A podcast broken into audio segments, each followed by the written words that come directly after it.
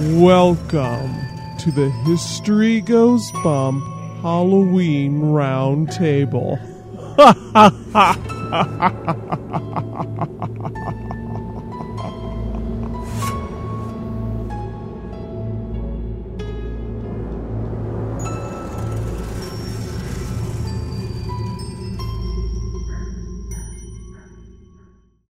Hello, you spooktacular people. Welcome to the Halloween Roundtable. I am your host, Diane. And this is Denise. And we are so glad to have you with us. And we have four special guests joining us today.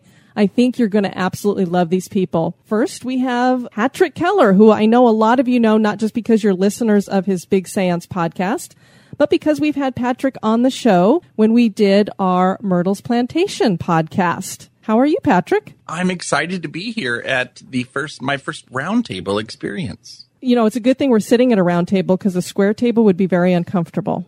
It would, but this your table that you supplied for us this evening is fabulous. Thank Oh, you. Uh, thank you for being here. We greatly appreciate having you here. We also have Dan Foytik, who a lot of you know from this Ninth Story Studios, Ninth Story podcast. He also is host over at the Wicked Library. And as we like to say, he's the keeper of Victoria, who a lot of our listeners should be very familiar with because she pops up on the podcast all the time. How are you, Dan? I'm good, but uh, I think that uh, it's actually the other way around. Victoria keeps me, so that could be. Yes, Miss Victoria, mind of her own. that's correct. We she's have- she's very excited because her new show starts later this month. So Oh, I bet she can't wait. We have Philip Childers of the Hateful Dead podcast. How are you, Phil? I'm doing great. Thanks for having me on tonight. We are very happy to have you. And finally, we have Jeanette Andromeda, and she is over at horrormade.com. How are you, Jeanette? Right. I made it through the time warp and I finally arrived at the right moment in the universe. It's a little Awesome. inside joke. Uh, Jeanette was, uh, She kept signing in and telling us, I'm here. We're like, no, we're not. she kept giving us all heart attacks going, is it, is it tonight? Oh my God, I'm not ready. I'm online. I'm ready. I'm waiting So whenever you want to call. And Diane's like, crap, wait, no, that's tomorrow. Well, the reason that we have each of these individuals on with us is because I felt not only have these people been very supportive of our podcast, and not only are they big fans of Halloween and the horror genre, but I think they each have a unique aspect when it comes to horror or scary stuff or Halloween. When you've got Philip Childers, as we talked about, he has the Hateful Dead podcast. This is a guy who knows all about movies, particularly the scary kind of movies. So I felt like you kind of embrace that part of Halloween because when it comes to Halloween, people want to watch scary movies. Oh, definitely. You've got Patrick Keller, who is basically, I would say your specialty, Patrick, is afterlife communication. And so you've got the guy who goes with the ghosts perfectly. I try. I do a lot of experimenting and I don't always succeed, but I'm always here trying. We've got Dan Foytik, who is our master storyteller. He is the king of scary stories, whether he's writing them or reading them. And Halloween and scary stories, they go hand in hand. they do. Halloween's 24 hours a day, seven days a week, 365 days a year. That's how it is for all of us, isn't it? Well, That's and right. Mm-hmm. actually, scary stories are very much a part of Christmas, which we just learned last year. So Halloween into Christmas, you're right there. Besides the other 365 days. Yeah. M.R. James, you must be talking about. Indeed. She's going, I have no idea who M.R. James is, but sure. I just go with the flow. Just, just nod your head and say yes. yes, dear. yes, dear. And then we have Jeanette Andromeda. And Jeanette, I really feel like your focus is a lot on crafts, arts, the, those kind of things that represent horror, whether it's in the drawing. Also, you're much into the video as well, which I really enjoy. And you're also into the movies. You pretty much embrace it all. yeah, pretty much. If it's horror, I'm a lot obsessed with it. But as a generally visual person, I think the artwork and the artistry that goes into creating any medium of it is what I'm obsessed with, I guess. Very cool. That seems really broad. But yeah, artwork and I go hand in hand. So why don't we hear a little bit about each one of you? So Patrick, we'll just go in the same order. Why don't you start and tell us a little bit about yourself? Oh gosh, I'm always going to be first now, aren't I? I have. Uh, I started a blog several years ago called the Big Seance blog, and that kind of went into a podcast, which I started in 2014. So it's been not quite a year and a half. And before that, I did some paranormal investigation for a few years. And so, really, I like to just talk about my different experiences that I have in my paranormal world. And like I mentioned uh, a little while ago, I'm always, always reaching out and trying to communicate with the other side or ghosts or spirits or, or whatever you want to call it. And in the process, I'm also talking to, you know, psychics and mediums and paranormal investigators and uh, just kind of always having a discussion. And I kind of use the seance as a metaphor to just kind of symbolize that curiosity and that fascination that I have with the paranormal and communicating with spirits. Philip, what about you? Why don't you tell us a little bit more about who you are? Uh, well, I guess my story starts when I was very, very young. I got into horror movies at a very young age. And like a lot of podcasters, I started by just being a fan of listening to podcasts. And uh, one in particular was a Twilight Zone podcast that I love a lot. It set me on the path to, uh, to recording my own my own thing. Very cool. How long have That's, you been doing your podcast? Oh, well, we did Cinema Inferior for a year, and we've just started The Hateful Dead uh, just a few months ago, so it's still pretty new. Oh, very cool. You covered all of the Fear the Walking Dead episodes. Oh, yes, we just finished Fear the Walking Dead. We actually released our first episode covering season six of The Walking Dead today. Ash versus Evil Dead, we're going to cover. It starts on Halloween, and we're going to be doing two episodes a week then for a good little bit. Wow. Yeah, it's rough. You, you would love our little nephew who's getting here tomorrow. We call him we call him Creepy, little Creepy, and he is obsessed with zombies. That's what he wants to be when he grows up. he imitates them very well. Yeah, we didn't know because I'm like, you don't let him watch that when he was two. His favorite movie was The Nightmare Before Christmas, and so when he was two, he would all of a sudden they would say zombie zombie wake up and all of a sudden his eyes would roll back and he'd start gnashing his teeth and coming after you. He'd say stuff about the Walking Dead, and we're like, you don't let him watch that, do you? And they're like, no, no, that's when he goes to bed. That's why he knows when it is. And then when we finally saw it for the first time, we're like, no, he may have never seen it, but he has heard it because he can imitate those zombies to the T. that's awesome. Yeah. Dan, why don't you tell us a little bit about you? Oh, I'm boring. There's nothing to talk about here. Not a thing going on. okay, so Victoria, why don't you tell us a little bit about I'm just Dan? sitting around doing nothing lately. No, actually, I, I started uh, kind of an exploration into story and storytelling, I guess about two years ago. So I started uh, a podcast called The Ninth Story, and it was just kind of my opportunity to talk to a lot of people that were a lot smarter than me about story and storytelling and how it works and why it works and what it is. And, and really, it's pretty much everything. Everything we do is story and storytelling. From painting to poetry to writing stories to telling stories, all that stuff. And uh, part of that exploration has grown into a lot of other things like uh, uh, you mentioned the wicked library which is a storytelling podcast that i do now that um, i took over from a gentleman by the name of nelson w pyles who started it three let's see well we're in season six so i guess it's been about two and a half three years for him as well um, and that's basically where we promote writers of independent horror fiction so we, we give a dramatic reading to a short story and add music to it and make it fun. Get to do some mainstream authors as well. So we did Neil Gaiman and uh, recently did Owl Goingback, and he's done Craig Spector and Bev Vincent and a bunch of other people. Speaking of the Twilight Zone, I'm, I'm actually starting up a, a new little podcast that's a story podcast focused on Victoria, who's a character that I created or created herself and allowed me to write about her. That's uh, going to be starting up the end of this month with a Halloween episode, and then we're going to break into season one coming November. Our illustrious host Diane here is actually going to be submitting a story, and so is Jeanette. So it's going to be a lot of fun. We have, I think, 13 authors, four composers that are composing custom music, and a bunch of artists that are involved. So it's going to be really fun. I definitely like the number of authors. She yes. loves that 13. 13. That's correct. Good number. And then last but not least, Jeanette, why don't you tell us a little bit about yourself? Uh, I have a weird background. Oh, the rest um, of us are normal. When I got, so. when I got started, it, I was in theater actually, and I wanted to be a an actor and a playwright. And then I ended up doing set design and costume design, and then I started doing film as a production designer. and now I'm kind of going back into my I want to be a little bit more collaborative with my story writing and my actual just straight up art rather than art for a purpose, which is why I'm now working with Victoria's Lift and like all of these poets and all, all sorts of people. So horrormade.com is kind of like my way of getting back to my artistic roots in a way. Okay, very cool. The really cool thing too is I know Jeanette and Patrick and myself are all Taphophiles. Denise, you're pretty much a Taphophile too. You like going through cemeteries. Oh yeah, I like cemeteries. I'm like, what's a taphophile? I knew you were looking at me strangely, like, what is that? And am I? No, I'm not. what one are of you those. calling me?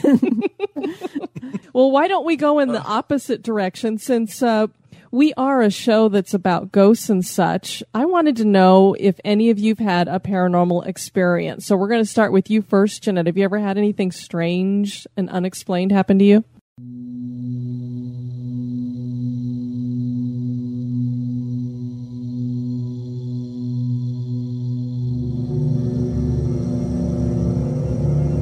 There are a few stories in my past. Um, my favorite one to tell is I was working on a film set and it was like the crew's day off. So I decided to go into work during my day off because that's what I do. And I was painting one of the rooms we are supposed to film in the next day and I had normally working in that house was like I'd play the Beatles or you know mellow things, but since I was by myself, I'm like I'm gonna play death metal today. This is great. And then uh, I just felt like this weird energy in the house, and all of a sudden, every single door in the entire house slammed shut. Bam, bam, bam, bam, bam. It was like whoa. And then I just felt this like energy that just felt so angry.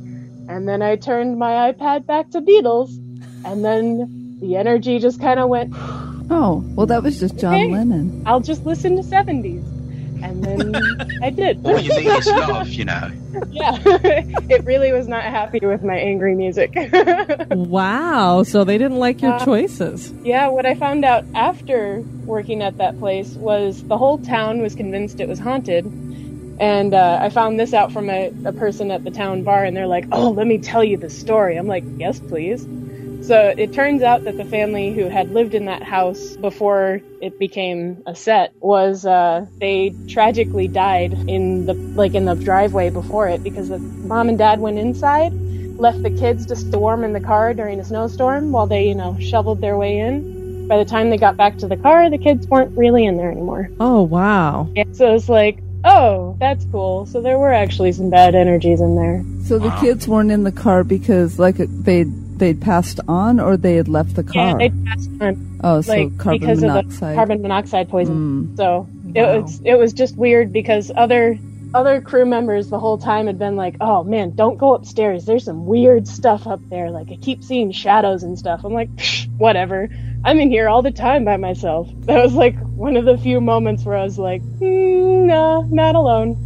Yeah, if it starts slamming the doors and stuff, maybe it's not really friendly. Oh, it was angry with me. Yeah. He's a After that, it Beatles was fan. It was That's right. He was a. Beatles fan. That's right. You know, you- Just don't play any Helter Skelter, and you'll be all right. So is that the only experience that you've had? Uh, there are others. There was another one on a film set where we, we because I work I had been working mostly in horror movies. We always ended up in weird places. The other one was we were in this town called Moodus in Connecticut, which is known for weird stuff going on. Like there's weird noises in the woods that sound like thunder. Has something to do with seismic activity. Hmm. But the moment that I'm thinking of is me and like the producer and one of the location members were there and we were the last ones locking up and I was bringing stuff out to my car and then I see my producer just run outside white as a ghost and he looks at me and he points he's like weren't you just up up upstairs? What was that?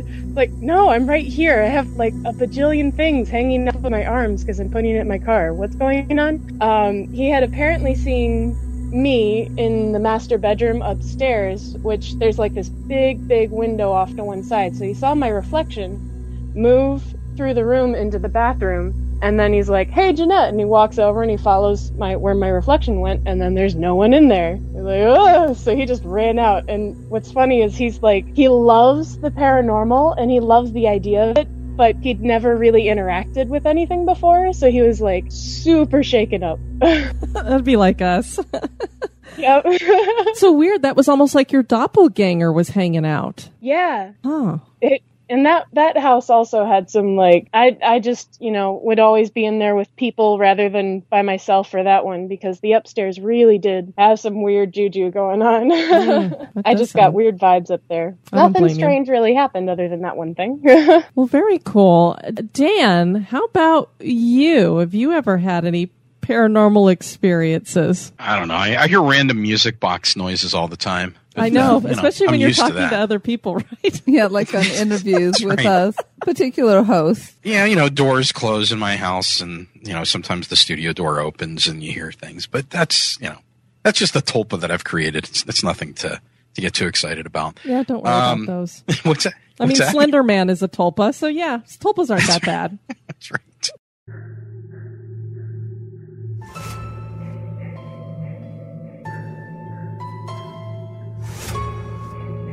I think the, the the one that that I remember the most was when I was probably about six years old or so. We uh, lived in a in a duplex. My grandparents, uh, not my my grandmother and my aunt lived next door, and I lived with my parents. And there was this one night where I was going downstairs because I would go downstairs to get water sometimes, and I got to the top of the stairs and went to go downstairs, and there was this guy standing down at the bottom of the stairs that was red, glowing red. I remember that, but he, other than that, looked like a normal guy. And uh, I got to the top of the steps, and he's like, uh, "You need to go back to bed." Like, Okay. And I don't know why. It was like one of those surreal experiences where I should have like freaked out, but it was just, yeah, all right. So I went back to bed. Next morning I got up and everything was fine.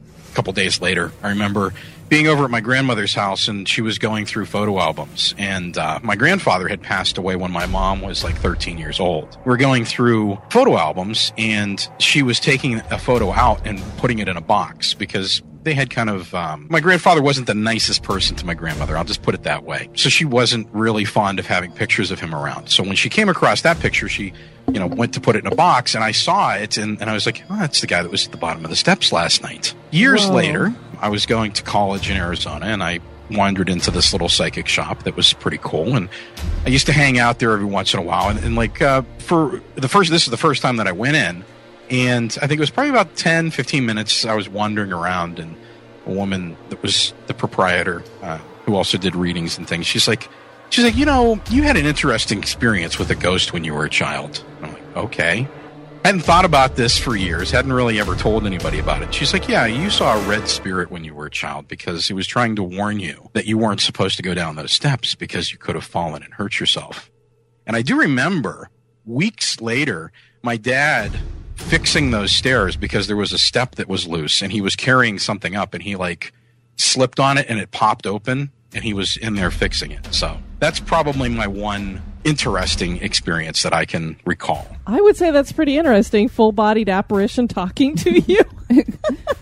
Just, just kind of interesting. Holy cow! You gotta go back to bed there, kid. You're gonna hurt yourself. Don't you slip down them steps.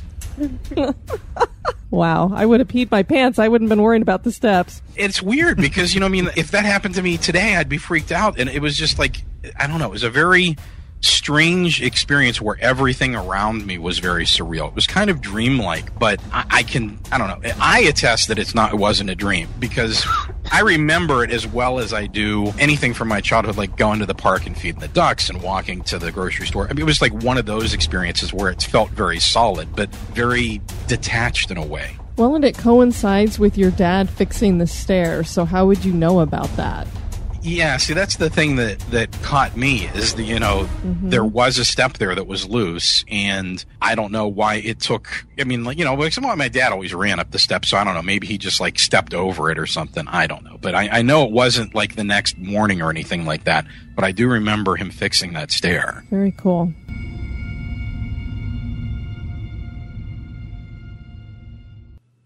How about you, Phil? Have you had any paranormal experiences? I know earlier, was it yesterday, you were mentioning that you've had some uh, sleep paralysis. That's fun.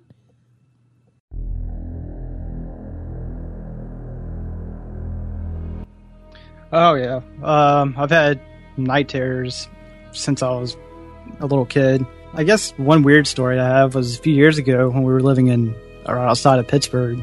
We only had one car at a time, so I was riding the bus to get to work, and the wife was driving, of course. and she was already gone. And I was getting ready to leave, and I clearly heard somebody say my name, female, from upstairs, and I knew she wasn't there. I went and looked out the window because I thought maybe for some reason she'd come home, and I just didn't hear her come in. Of course, she wasn't there, and I've seen enough movies to know it was time to go. so I, uh, I headed out and I called her instantly and asked her what was going on, or well, I was telling her what was going on. And uh, I don't know, you can say that was somebody from outside or anything like that.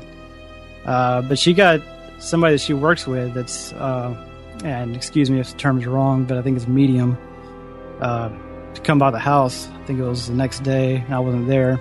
And later on, she was telling me some of the things that the lady was asking her or was telling her that she was feeling. And some of the stuff that she was saying was very specific to an ex girlfriend of mine that has passed away. And so I thought that was pretty strange. Because it's stuff that she wouldn't have known. Sure. So I thought that was really weird. And I'm I'm not trying to make light of somebody dying, but at one point she had said, my ex girlfriend, that if anything happened, she would come back and haunt me.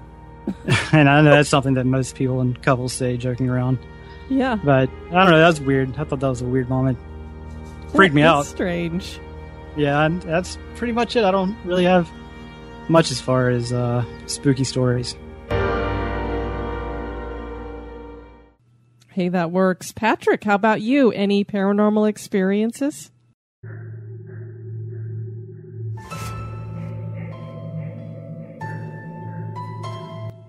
Well, I have often been in situations where I have, you think you feel the presence of someone with you. But, and that I think is just because I purposely place myself in those situations so often. But you would think I had more paranormal, truly paranormal experiences, and I don't. But I do have a couple that I usually talk about. One of them is kind of, you know, you just mentioned sleep paralysis. I guess it could possibly be some kind of situation like that.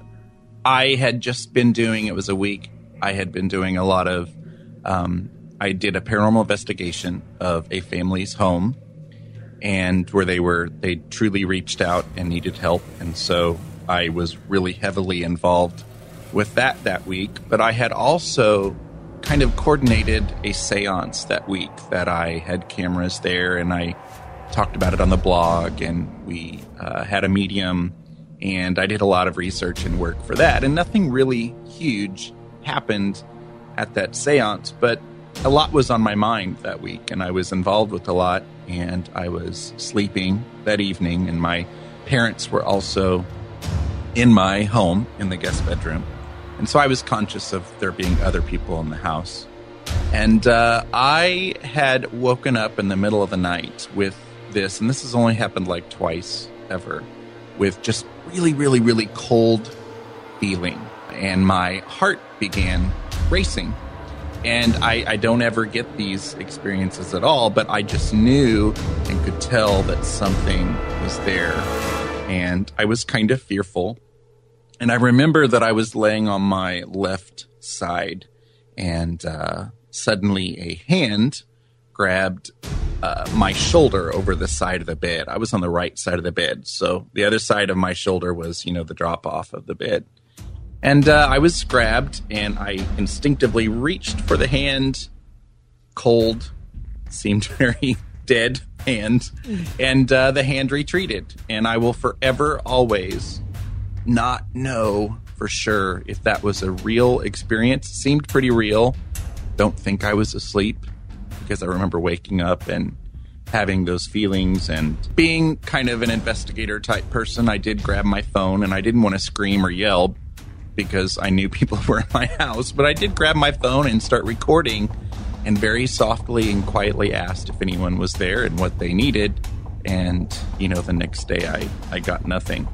But uh, that was kind of frightening. And it's um, probably funny how quickly I got over it and just went, huh, and went back to bed. But I did.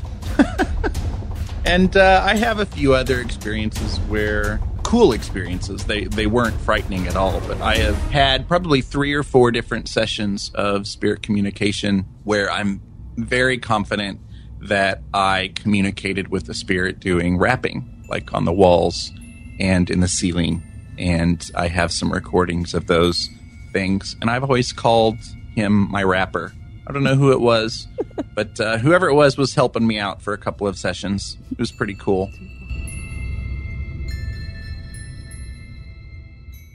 Denise just said Tupac. You said rapper. I mean, Might have Two Nazis been. Biggie Smalls. Isn't that what was South Park episode? And they had to say Biggie Smalls three times and he'd appear. Well, I know nothing about rappers, so this if this person is a rapper, they could probably find somebody way cooler to go communicate with. it's like, hey, do But you like you were there, so that's why it worked. right. The next question you all can be pondering, but I'm going to start with Dan. Is Uh-oh. tell us about your favorite scary movie. My favorite scary movie. Yes. Hmm. I would have to say, and and its favorite is an is an interesting term here because uh, it's the one that still creeps me out, So which I don't know whether that makes it my be your- favorite or not. but it is it is part of the inspiration for me creating Victoria, and that is the the two little twins from The Shining, which is nowhere near as good as or as creepy as the book. Obviously, when I was. Uh, I don't know, maybe eight or nine years old. We still had drive-ins here in Pittsburgh, and my parents would take us to the drive-in. There was like, you know, they would play the kids feature first, and then everybody, the kids would go to sleep, and then they would watch, you know, whatever the adults were going to watch. In this case, it was The Shining, and uh, I wasn't quite asleep, and uh, so I remember kind of waking up and watching the movie and being interested because the character's name was Danny and that's what I was called when I was a child. And uh, you know, when I started really getting interested in it was when the two twins showed up and you know offered to play with Danny forever. And uh, that creeped me out. I carried that for a long time, and every time I see the movie, that scene still gives me the chills. There's a lot scarier movies that I've seen since then, but that one just sticks with me. So I guess that's probably the answer to the question. Great movie. I've actually seen that one, everybody. So just for the record. Denise is not a big scary movie fan, but I do force her to do it occasionally. Well, we had to laugh. We had a taekwondo camp up in Estes Park. When was that? Two years ago? About a year and a half ago. And so Grandmaster Seraph made a mandatory movie night. She thought it'd be cool to see The Shining since we were in Estes Park, which is where the Stanley Hotel is. And she totally forgot like how scary and about the nudity and all the blood. And she was like making it mandatory for all the kids to go. I'm like, great, we're to have nightmares all week. This will be good. She goes, oh my gosh, I forgot how bad this movie is. So it was just kind of funny. Anyway, so let's go ahead and same question, moving on to Patrick. Well, I don't really. I'm more into like spooky. I guess I would spooky movies more than like scary movies. But I do have a few, and they usually go back to either childhood or college for me. I don't know why. Kind of scary movies, but they're not really impressive. They're kind of more funny now. But growing up, I was obsessed with Freddy Krueger. And so I, you know, I even had a lot of Freddy Krueger nightmares and, but I just, I loved sneaking away to my cousin's house because I know I could get away with it and watch Freddy Krueger movies. Now I just watch them now and I laugh, but, uh, that's the first sca- scary movie that I remember liking. Nowadays, it's old black and white movies that I find, and I have a few movies the last couple of years, like uh, The Uninvited, The Innocents, and some of those older movies that I like. The other kind of scary movie that's really cheesy and probably embarrassing is every year I watch Halloween H2O, which is probably on many worst movies lists, but uh, that's from 1998. Love that one. Well, It's got Jamie Lee Curtis in it, so that's good to me. Yeah, and it has forever changed the meaning of the Chordettes, Mr. Sandman, for me. That's a Halloween song for me. Always will be. Yeah, I just am still trying to get over that you think um, Freddy Krueger is amusing. anyway, Well, well, now now he's amusing because you just watch it now and it's I don't know, it's just hilarious. But when I was growing up, I knew it was bad for me to watch it, and I was truly terrified of it. But I couldn't stop watching. If I But you know got the opportunity, I would watch it. That's a good But point, Patrick, Patrick. what was the one where they had um, the guy that was like he, he, he they, the cops found him like inside the waterbed and they're like suicide. Oh the- my gosh! one I where think yeah, the that was girl the has her head one. through the TV, like hanging in the, in the insane asylum. Her head in the TV, just hanging there, like suicide. Isn't That's that what's the first funny. One? Nightmare on Elm Street. I thought it was like the second one or something. I know there was the Dream Yeah. Warriors one where the girl was addicted to heroin and she had all these little tiny mouths that showed up on that, like that type of stuff. I can see where that's funny because you look back at it and you're like, that's just hilarious. Like when they when Freddy like takes them all on the bus and he's Oh, driving yeah. away and it's obviously like a toy bus like bouncing around and like it was made in, you know, the early 1900s and it's just funny. It's Yeah. Well, and the jokes he makes, you know, when we're little kids and he's got the knife fingers, we're sitting there going, "Oh my god, he's going to kill somebody," and I'm terrified. Now you're an adult and you're like, "He is hilarious." he's a he's They're got almost a worse sick than mind. Schwarzenegger uh, lines, you know. Stick it down. exactly. You all and the cute are- little striped shirt. I mean, come on. It's adorable. It is. Okay, y'all are just a little bit warped, but that's why we love ya. Okay, so um, Philip, same question. Do you have a scary or spooky movie that you like or that is memorable for you? Oh gosh, I have many. I was going to say he's got a list, I'm sure. Uh, but I guess I'd say my favorite, and it's the one that traumatized me when I was a kid, very young, and it's the reason I'm doing podcasts now. Like I said earlier, it's the original Friday the Thirteenth from 1980. I'd never heard of Jason or anything, and he's only in the first movie for you know a couple of seconds, but it frightened me so much that instantly threw me into the world of horror, even at such a young age. And as far as a movie that's still scary now. I went back and watched this recently. It was uh, Stephen King's Pet Sematary. Has a couple of pretty spooky scenes in it. I remember that sixth grade party. That was fun. Anything with a little child. I actually, it's funny that you said that, Phil, because I was having a back and forth with a girl on Twitter today about this movie, and I was just saying, you know, a three year old with a scalpel is terrifying, especially when it's like, you know, mommy. Oh yeah, that was scary. the part for me was the uh, the sister flashbacks. I, Sure. I think it was her sister, if I remember right. Yes. That scares me now.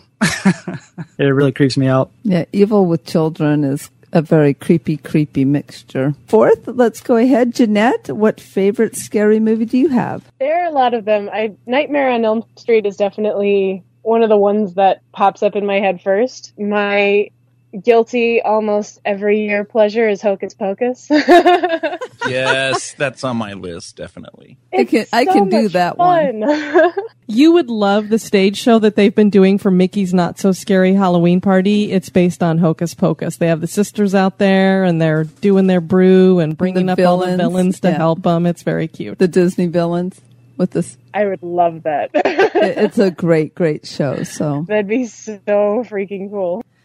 Well, all of us obviously are people who like to be scared, and the listeners of the History Goes Bump podcast enjoy a scare as well.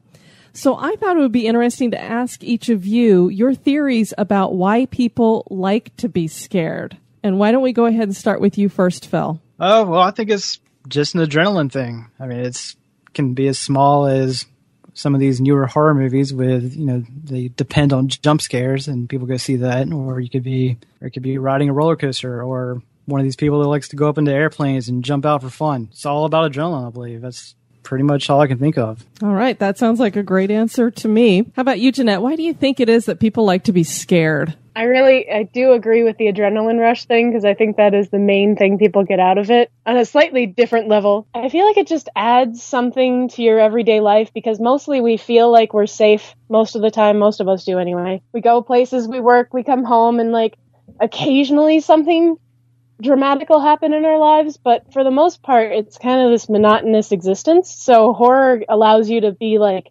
jolted out of that routine, out of that pattern, and it, it does. It just gives you like a wham! Wake up! Think about the world differently. That's a great observation. Takes the mundane right out of your life. All right. How about you, Patrick? Why do you think people like to be scared? Well, I think it's interesting. She just said where you feel safe. For me, and I mean, I would I would say the same thing with adrenaline, and it depends on where you're at or what situation you're at. Like this week, you know, when my partner's not here and it's just me, and I drive up to my house and all the security lights are off and uh, it's really dark, and you're like, "That's weird. Why are all the lights off?" Like that's like no one enjoys to be scared in that way. Like when it is live people that you are afraid of, that's that gets me. Like I don't enjoy being like in a room or walking through a house in the dark when you think that there could be like for real people hiding and scaring you. That's but in a place where it might be a ghost or in a place where I know I'm going to be scared like a amusement haunted house or something, you know, completely different. Love that. How about you, Dan? Obviously, you're the expert at scaring people with a story. So, what is it that why why do people enjoy that? Well, it's an interesting question. I actually just submitted an article to Jeanette for her blog on this topic, mainly focused on on images more than uh, story or movie. It's all tied together, though. Sure. I think there, I think it's twofold. I think it's I think that we have this part of us that goes back thousands of years to when all the trappings of civilization weren't so present around us. And we had a deeper communion kind of with that other side and with the dark things and the things that dwell in the darkness. And we've kind of built up this facade around ourselves and we've convinced ourselves that we're safe and that things are normal. And it's just a surface thing. And I, I think that there's a part of us that yearns for that to to to reconnect with the darker other side. And i think that it's also because as humans we are creatures of duality. We have the good parts of us and we also have the the darker parts that we try to control. When you're in that situation i think it puts you kind of in touch with that that darker half that gets denied most of the time and and maybe helps you to come to kind of a homeostasis with it, uh, where you can control it better. But I, I, do think there's just there's it's fun. I mean, there's there's that aspect too. Uh, but I mean, if we're going to go real deep, I think it's just it's ingrained into us to to seek out the unknown and to seek out the things that are just below the surface that we've fooled ourselves we're removed from. I liked also what you the point you were making there, Patrick, about how you don't like, I guess you would say the real scare. For example, we went to the St. Augustine Lighthouse this weekend and I'm terribly afraid of heights. And every time we go up the stairs to go up a lighthouse or anything, I just, you know, I'm like hugging the wall and got the adrenaline going. I can feel my knees knocking, the sweat starting to pour. I hate that feeling, but I love to watch scary movies and stuff. So it is fascinating that you kind of break it into two different things. Yeah, I think it just kind of depends on what the situation is because like when I'm involved in any kind of paranormal type of thing involving spirits or ghosts, it's not a it's a different kind of adrenaline. It's not a fear adrenaline. You know, it's kind of an exciting adrenaline. So I guess that would be really different for me. But you would have never known that you were afraid on the top of that lighthouse. You covered it pretty well.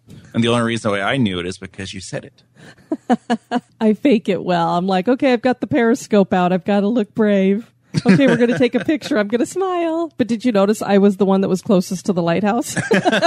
I did notice that after you talked about how you were afraid. I well, and I think funny. it was easier for her at, in the dark because you couldn't see all the way down. That's true. In the dark, you can't yeah, see down the we, stairs. Like some of the stairs, you couldn't even really see. We just had glow sticks on, and there was really not much lighting at all. Gosh, seems to me like that would make it worse. Yeah, you can't see the things that are after you whenever it's dark. well, she's not afraid of the dark though. She's afraid of heights. so see? Yeah. She's afraid of Cirque du Soleil on the steps. Now, if anything, yeah, if anything had touched me on the stairs, that probably would have been a different story. Then I probably would have been like, ah. Yeah, because she didn't even get afraid when something locked her in the lighthouse. No, but I think at first I didn't we got locked in the lighthouse and we think it was by a spirit because there's no other way for it to have happened.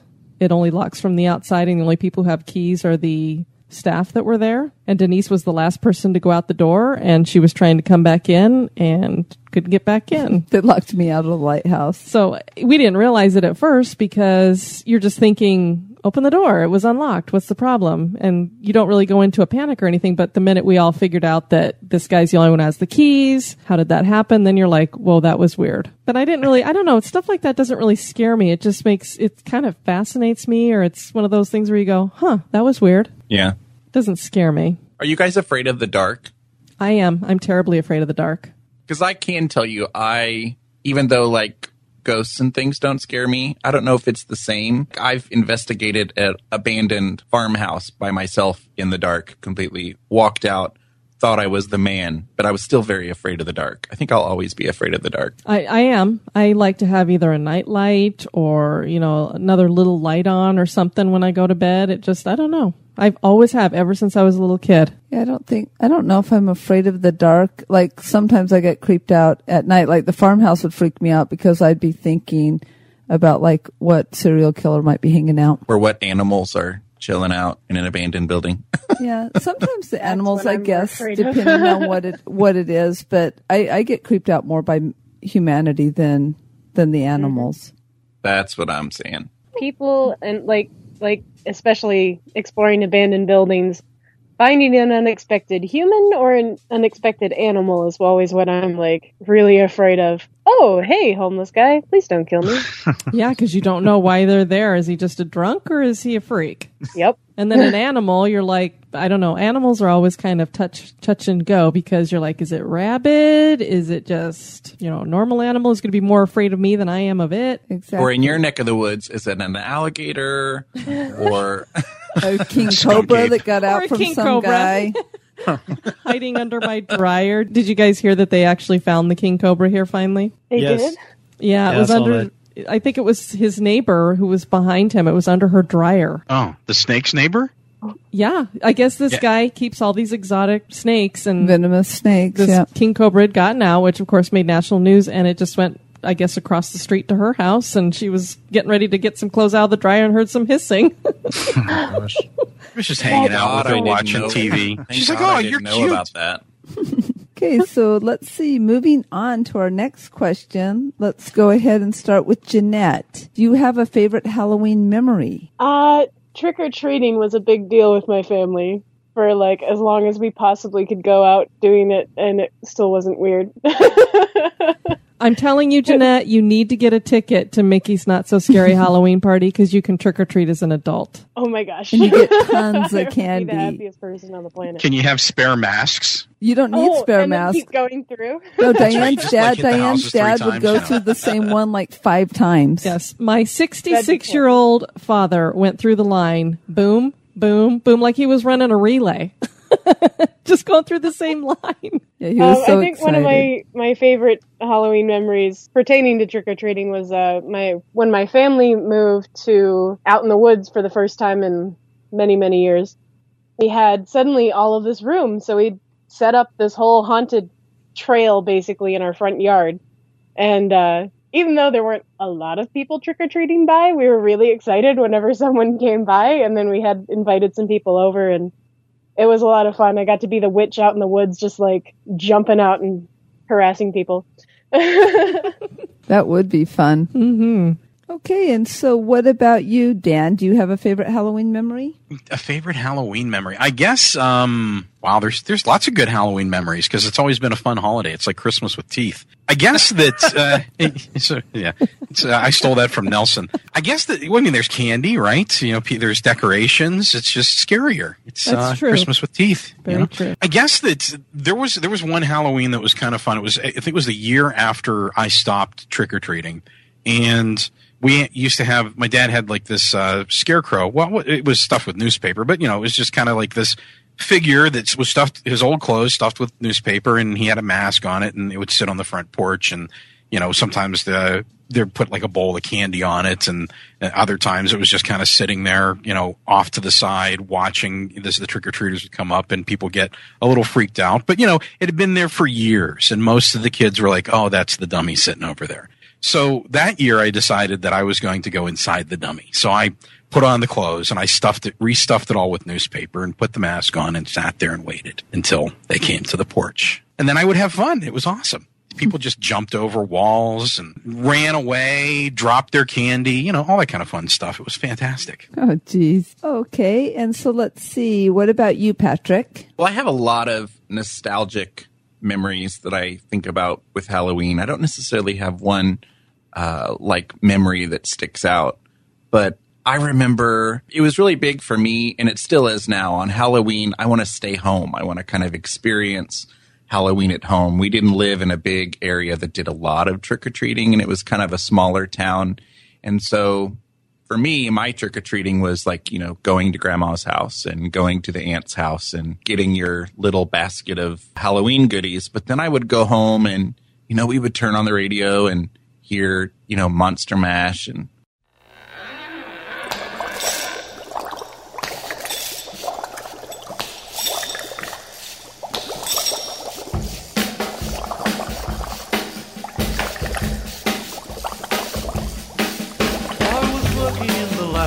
and uh, I, I had my little shtick, you know, if anybody did come to the door.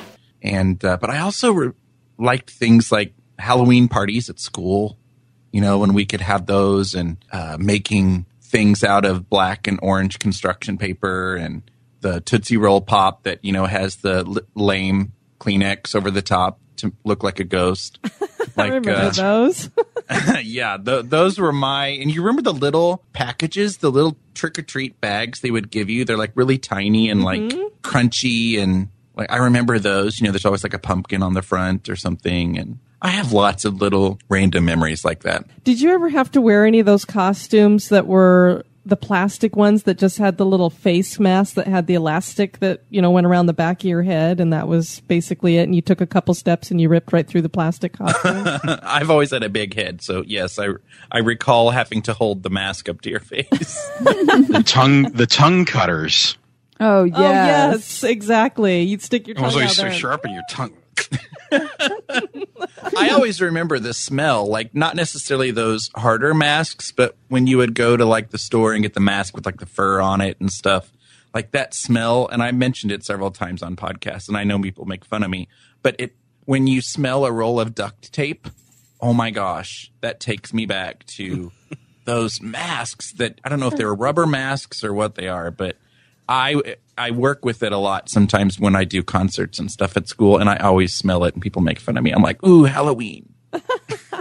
They're like, there goes Patrick sniffing ditto tape paper. again. He got the wrong substance, but that's okay. Instead of sniffing glue in the corner, he's sniffing the duct tape. I'll just be over here with the mask on. Okay, and let's see, and then same thing for you, Phil. Favorite Halloween memory?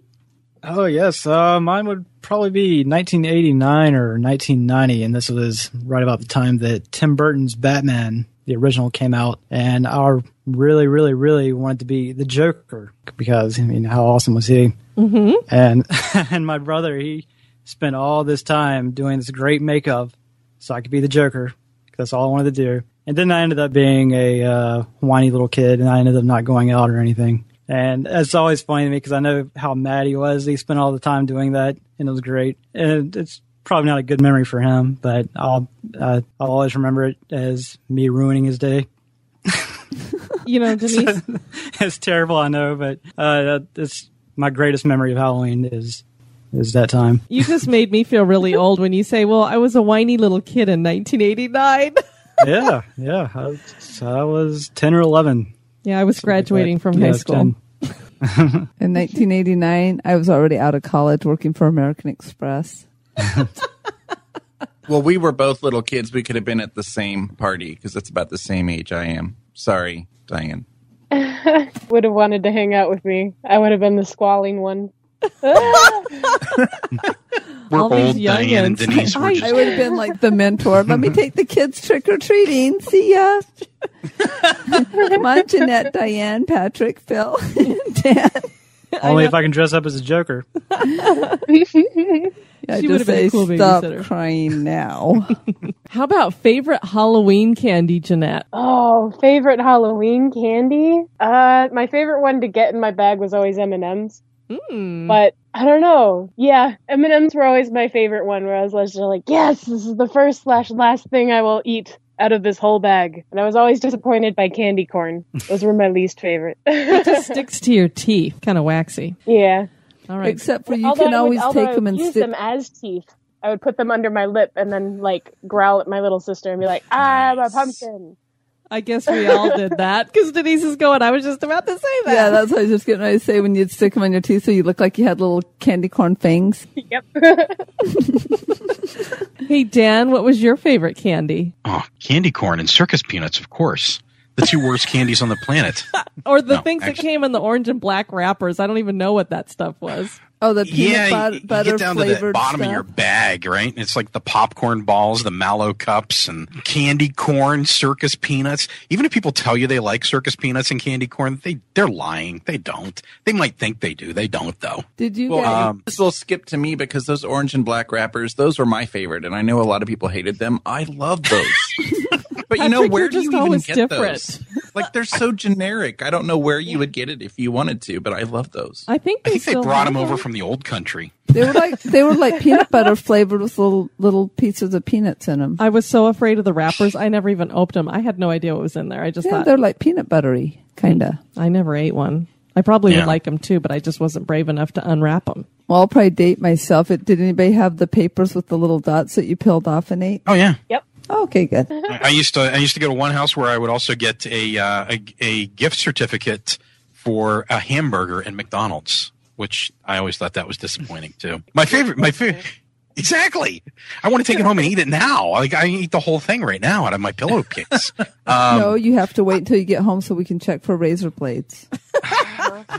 you know, I hate to say this because someone's going to do it, but that was like never really happened. No, it was never It a didn't. thing. Yeah. Yeah, it was. I mean, you can go on Snopes and they're like, nope. Yeah, one guy But it's a good story in the and it was news. so. Everybody. My, I think my favorite was the Reese's cup. Man, that's like the best candy you can make is the Reese's cup. Yes. Chocolate and peanut butter. You can't go wrong. That's right. So, Patrick, you're going with the uh, the orange and black candies. Were those your favorite? Really? I, I can tell you it was it's a close favorite. I'm because you know I also like peanut butter cups as well. Yeah. chocolate and peanut butter. But I did love those those uh, little black and orange candies, whatever they were. The candy that will not be named. I don't think it has a name, does it?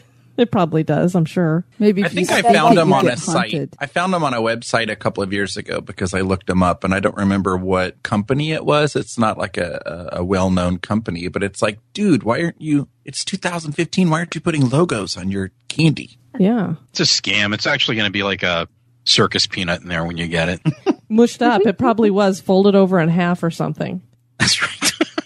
this isn't what I wanted. Hey, Phil, how about you? What's your favorite Halloween candy? Well, I have to go with Dan with Reese's cups. They're still my favorite candy now. I'm pretty sure they always will be. So that's that's an easy one. Yeah, I can eat a whole bag of those things in Ah, one sitting. It's terrible. Yeah. Terrible. I won't admit that I do that since I'm diabetic. Okay, and so this question, if you could be any Disney villain, who would it be and why? And we're going to go ahead and start with, let's see, let's go ahead and start with Patrick. This is going to be totally lame for me because I don't resonate with. I am such a sweet, wonderful person, and so I don't know that I can pick one. I can tell you that the first uh, villain that I remember, Disney villain, was the evil queen in Snow White, and I. Does she have a name? The evil queen. I think she's just called the Evil Queen. Just the evil queen. Okay. I remember being kind of frightened of her. And when I think of Disney villain, uh, she's one of the first ones that uh, pops up. So I'd totally rock it and be a queen, evil queen. Okay, and and actually, she is. If you've ever seen The Huntsman, have you all seen that movie? She's very evil in that. She brings evil to a whole new level. well, yeah, that's because we go with the unsanitized non-Disney version where it goes back to the original fairy tales, and those original fairy tales were quite quite dark. Yes, they were. I don't know if you guys listened to the Myth and Legends podcast, but he did like the Little Mermaid. And I was like, oh my God. Yeah, Queen, Yeah. El- Queen Elsa isn't quite Queen Elsa, but anyway. moving right along, let's go ahead and see what Philip has to say, or Phil. Oh, well, first off, you guys are probably going to hate me now because I haven't seen a lot of the classic Disney cartoon movies, oh no. Oh my God. mainly because The Lion King uh, sort of ruined Disney for me when I was younger. It had a pretty dark scene I didn't care for. But uh, oh, okay, so from the dark, I'm like, oh my gosh, The Lion King's my all-time favorite, but I'm oh, sorry it does ruined you. Sort of messed with my head for a while. Ah. Uh, so, but one that I do love, of course, is um, Peter Pan. Or so I have to, to pick my villain as Captain Hook That's a good one too. He's a bad guy. everybody loves pirates. and I was going to say he's a pirate, so it's perfect. Yeah, and I love. I'm sure the live action film was also Disney. I'm assuming, and I love that movie. The Hook with Robin Williams and It Dustin is. Hoffman as uh, Captain Hook. That was Disney. Mhm. Yeah, I love that movie. was and cool. yeah, I watched it a little bit after Robin Williams passed away, and it made it a lot, a lot more sad. Mm, hmm But yeah, I'm gonna go with Captain Hook because I love pirates. Perfect. I I guess I love terrifying children. I don't know. I, th- I think Disney's done the new Pan movie too, right? I'm trying to remember if that's I ours think it is or by not. Disney. I'm almost positive because they've been advertising it during Once Upon a Time. I think so. I think it is. Yeah, that looks good. Okay, and Jeanette, what about you? I would be Ursula because she's half fabulous witch and half octopus. It worked. And she's quite the diva. she's fabulous. Also purple. How can you go wrong? Exactly, a purple fabulous villain who's a diva. Perfect. And then Dan, what about you? Um, Mickey Mouse. Mickey Mouse. He's got you all fooled, man. You think he's nice, but he's not. He's the mastermind behind it all. I know he brainwashes people. Denise has been brainwashed for quite a few years now. So Um, yes. Darling, your benefits and my paycheck comes from Mickey Mouse. So he's good. Like I said, she's brainwashed. That's right, you're fired. Behave yourself. I'm signing checks back here. Be quiet now. Now, that Mickey Mouse is terrifying. He's terrifying, man. He is evil. I'm telling you, he is the he is the villain amongst villains. How did He's he got you become all. the He's got villain? you all amo- hoodwinked. I don't think so. Okay. You know what? I had to. Do you remember a movie called The Watcher in the Woods? I remember It was remember with it. Bette Davis. It was Disney, and I see it now, and I'm thinking it is so random to be Disney. I can't believe it's Disney, but that was, I think it was 1980 or something, and uh, I remember that being a really scary movie that I liked to watch when I was little. I'm gonna have to look that one up, especially if it's got Bette Davis in it. Sounds good. Yeah, and I can't believe that I can say that in my lifetime I, you know, watched a movie with Bette Davis. Are you kidding me? But it was it was it's pretty cool. It's dark and spooky and Disney and it's like out of place Disney. Have to Actually, not. Disney has a lot of dark things, even from Fantasia, even way, way back. There's there's a lot of things. What they're doing to, in today's day is they're trying to make um, all the villains into heroes. But back in the day, the villains were villains, and they weren't exactly the nicest people. Well, the Black Cauldron, they won't even show that movie anymore, and it's pretty pretty dark. Is it, think a what's that new movie with? are. oh Sorry, yeah. No, no, no. I was gonna. say Well, we can't see each other. It's hard to pick up on the verbal cues, right? I, I was just gonna say, yeah, it's it's it's funny that with the way that that works, it really is. Yes. With how the shift between good and evil has turned a lot grayer in Yes. modern society. hmm Yeah. Yeah, I I, say mean, and, and from what. I understand, I haven't seen it, but Frozen is supposed to be pretty dark. I don't know, Mhm. which which you know I may watch it if it is dark because it's one of the things that that appeals to me is the. The, the the moral play that you get with a true fairy tale, and I, I think that some of that gets lost whenever it's cleaned up and sanitized. I get it; it's for kids, except it's except Lion King, apparently, right?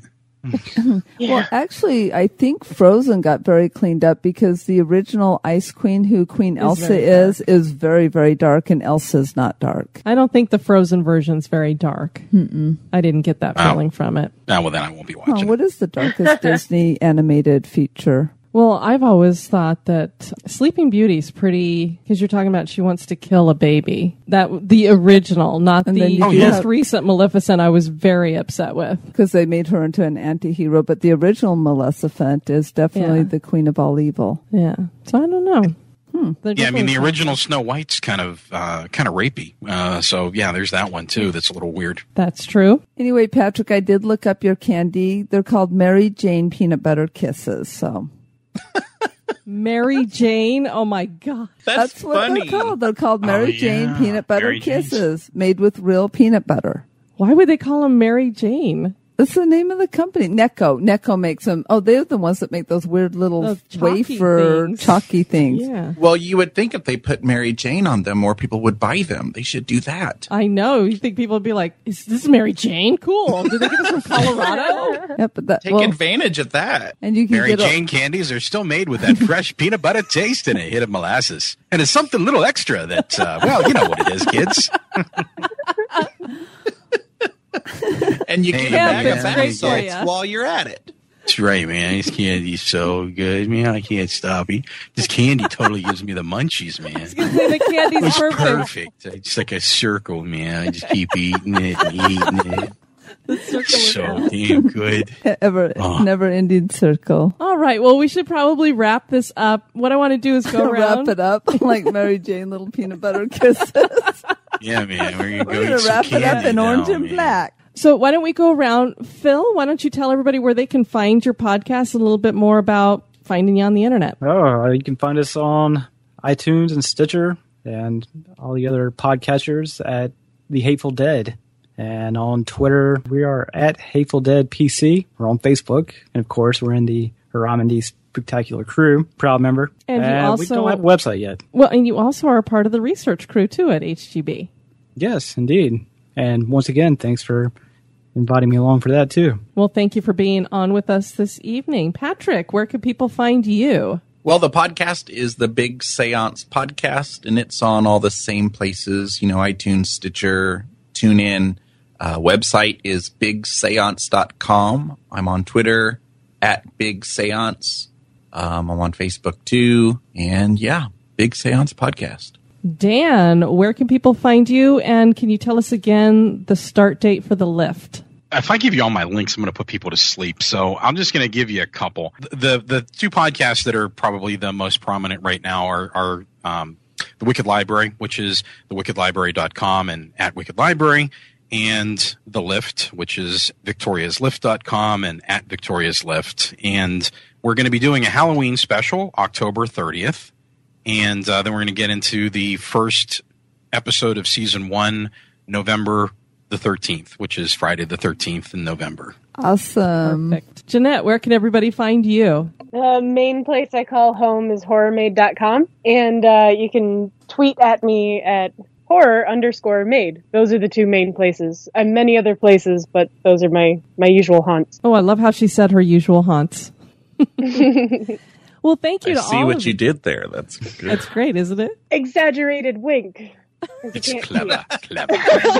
Very clever. Well, thank you all of you for joining us on this show. Thank you so much. Thank you. Yeah, thanks for having us. Thanks a lot. It's been great. Well, you guys have a very happy Halloween. And of course, we'll be seeing you around the Twitterverse and Facebook and all that good stuff. And thank you so much for the support you've been giving our show. We greatly appreciate Oh, it. Oh, absolutely. This was fun. I was excited to be involved, so thank you. Well, before we close out the show, we do want to welcome some new people to the Spooktacular crew. We want to welcome Tammy and Alexandra. Thanks so much for joining us at the Spooktacular crew. We want to thank you guys for listening to this one. You take care now. Bye bye.